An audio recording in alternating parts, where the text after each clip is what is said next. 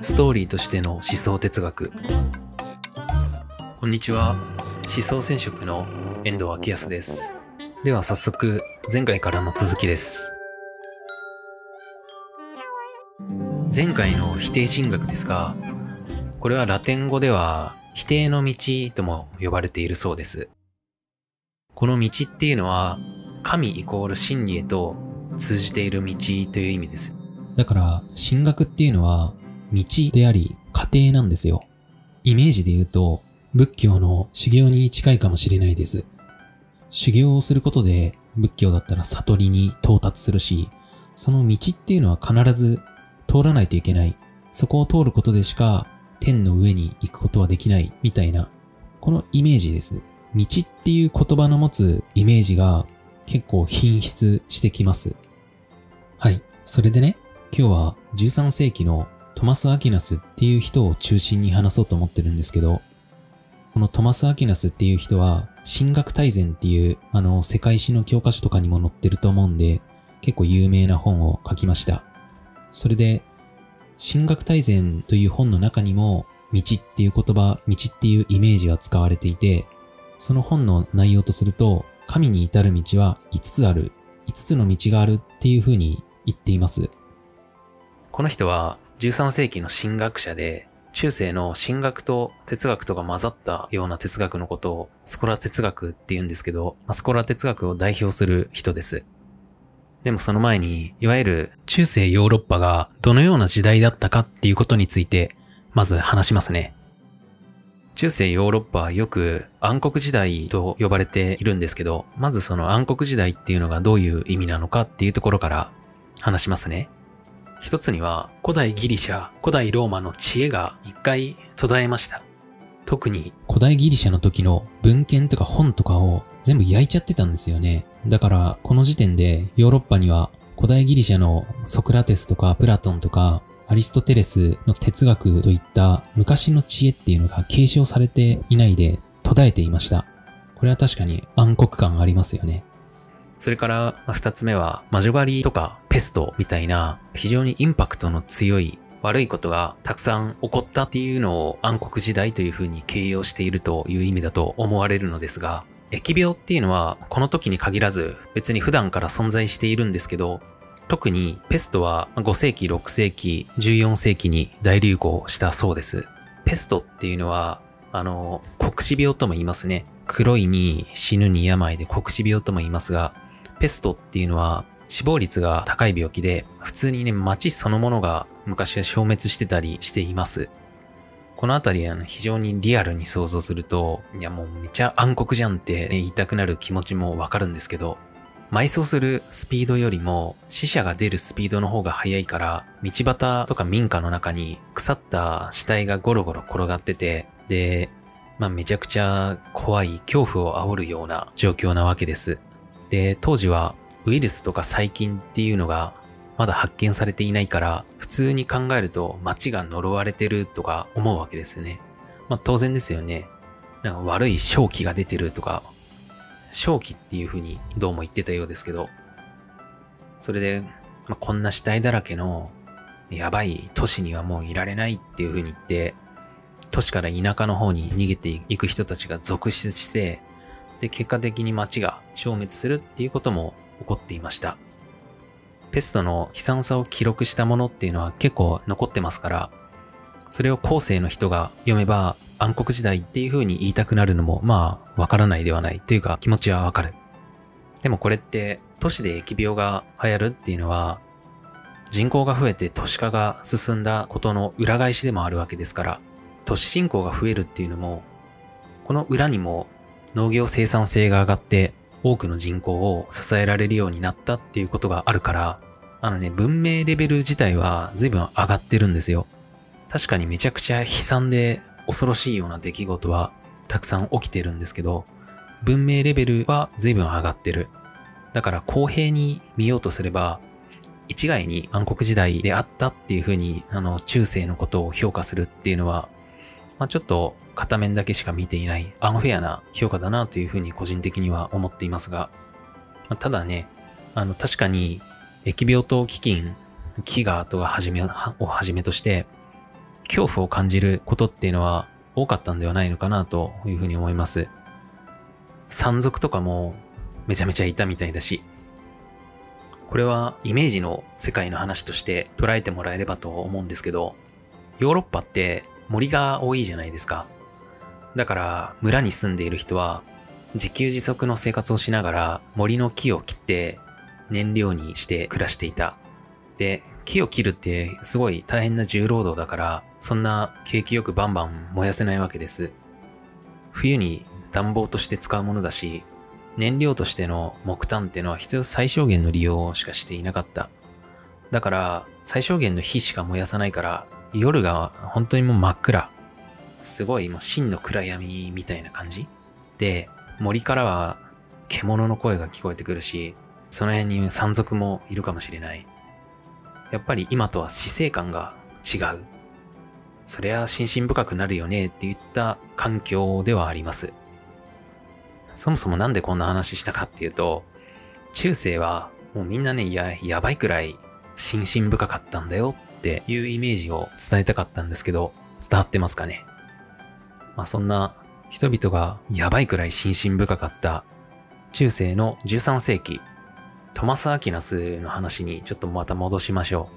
う。この頃、十字軍をやってました。イスラム世界から聖地エルサレムを奪還しようとして軍隊を派遣してたやつです。十字軍をバンバン出してたんだけど、これが大失敗します。そのせいで教会の権威が低下するんですね。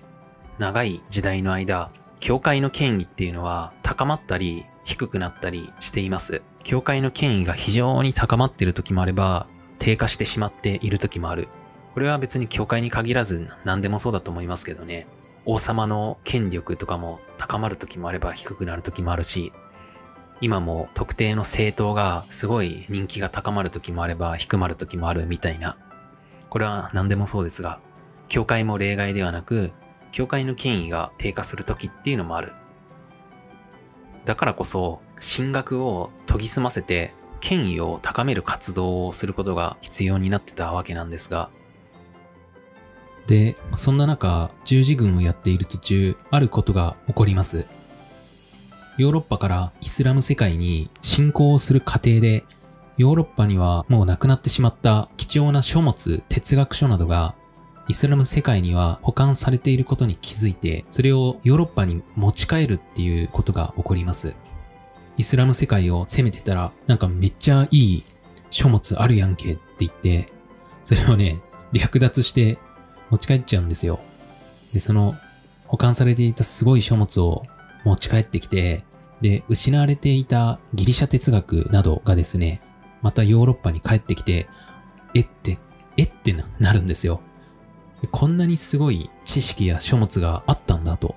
これによって哲学ブームが起こります。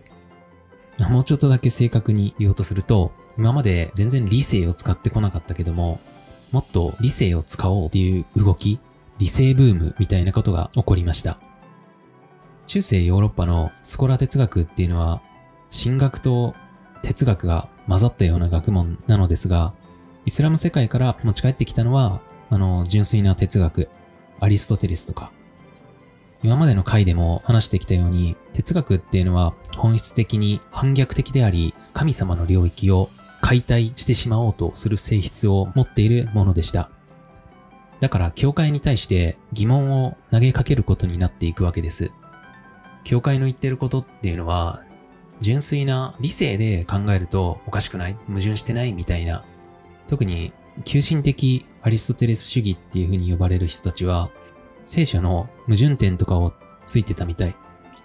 だから教会の一部は、当然ですけど、彼らを危険思想とみなしました。まあ、実際教会側から見れば危険思想ではあるので、その通りなんですが、この時代、みんながみんなものすごく心身深いのに、それなのに聖書の矛盾点をついて、キリスト教の言ってること、ちょっとおかしくないみたいなことを言っているから、当時の常識にはかなり反していますよね。で、これに対して、これにやり返したのがトマス・アキナスでした。急進的アリストテレス主義の人たちとかが、教会の言ってることっておかしくないっていうふうに疑問を呈したのに対して、いや、おかしくないがっていうふうに言ったのがトマス・アキナスです。まあもうちょい正確に言いますけど、哲学サイドが提出した疑問と宗教サイドが持つ教義、教えっていうのがありますよね。で、これらを純粋にぶっつけて、どっちかをやっつけるっていうわけではなくて、その哲学サイドと宗教サイド、これらをままとめ上げて一つにしちゃったんです。一つにするっていうのは、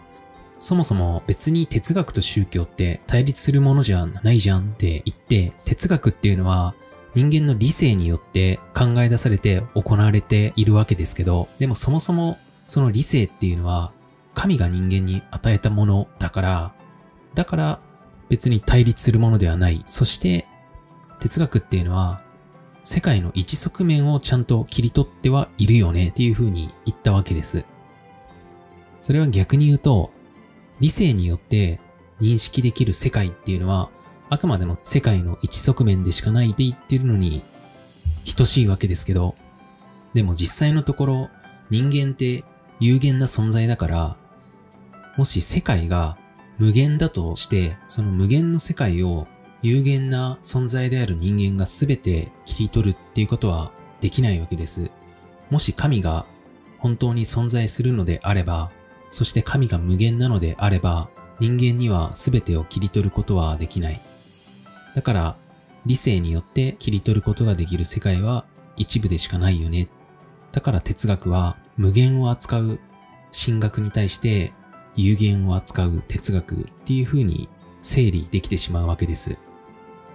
従って神が無限であること、神が存在するということを証明することで、そのような序列をはっきりさせることができるというわけです。そこでトマス・アキナスの一番有名な本、神学大全っていう本の中で行われたのが神の存在証明ということでした。これは神が存在するなんていうことは当たり前で自明のことではあるんですけども、どのような根拠で論証することができるのか、これをアリストテレス的なロジックを用いて証明したというものです。神の存在証明っていう名前がいいですよね。なんか、かっこいいなって思うんですけど。まあ、それは置いといて。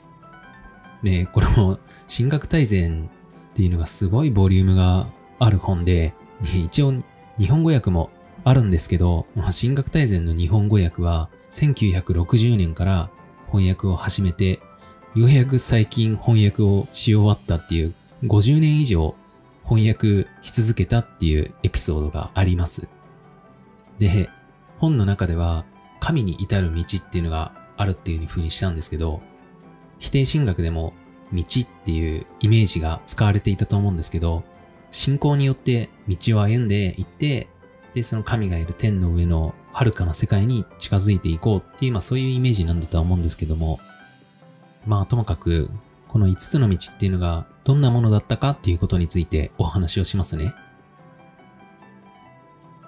そもそもアリストテレスって論理学っていう学問を作った人なんですよ。で、論理学っていうのは結果には原因があって、で、原因には原因の原因があってっていう風にまあ一生遡れるよねっていう風なことなんですけど、この論理を使うと宇宙論的神の存在証明っていうのができるのですが、まあ要は万物にはなんか大元のものがあるよねっていうことなんですが、万物は変化して運動しているわけです。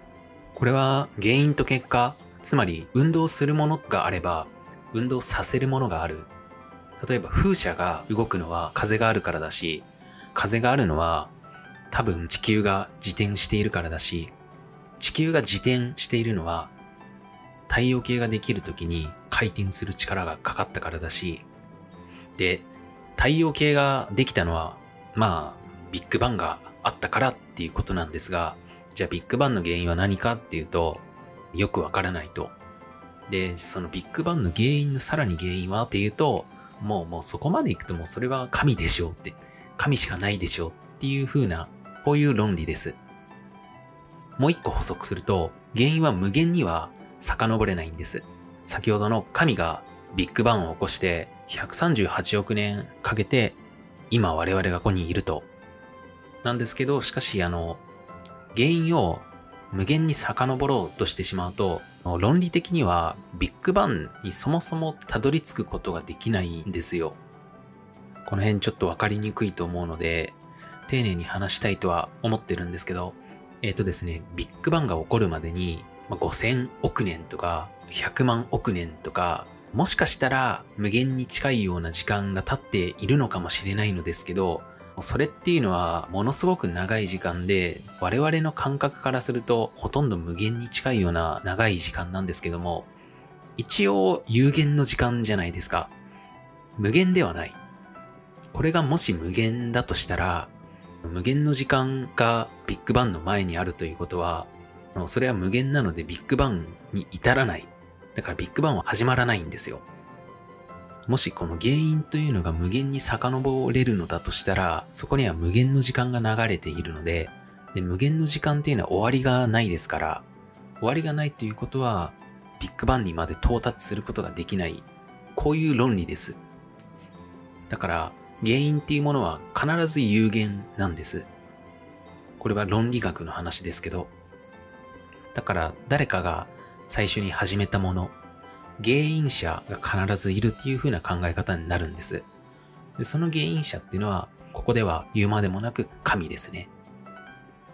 ただし、原因者である神は無限なんです。だからこの有限な世界っていうのは、無限な神によって作られたってこういうロジックが成り立つっていう構図になってます。この構図が重要な意味を持ちます。これはあの、有限な世界について扱うのが哲学がやってねえと。無限な神については神学が扱うよとこういう構図になりますので、ちょっと別の言い方でもう一回言いますけども、神が作った被造物については哲学が扱ってもいいよ。その上の存在である神については神学がやるねっていうこういう住み分けになります。だから簡単に言うと進学が一番頂点に君臨している。それ以外は進学の下っていうわけです。だから今までは進学と哲学が混ざってたんですけど、それがもう一回分離されたようにも見えますよね。その上で進学が上、哲学が下っていう住み分けがなされた。この構図のことを哲学は進学のはしため。はしためっていうのは給仕とかをする人のことですけど、っていうふうにも言われたりする風になりました。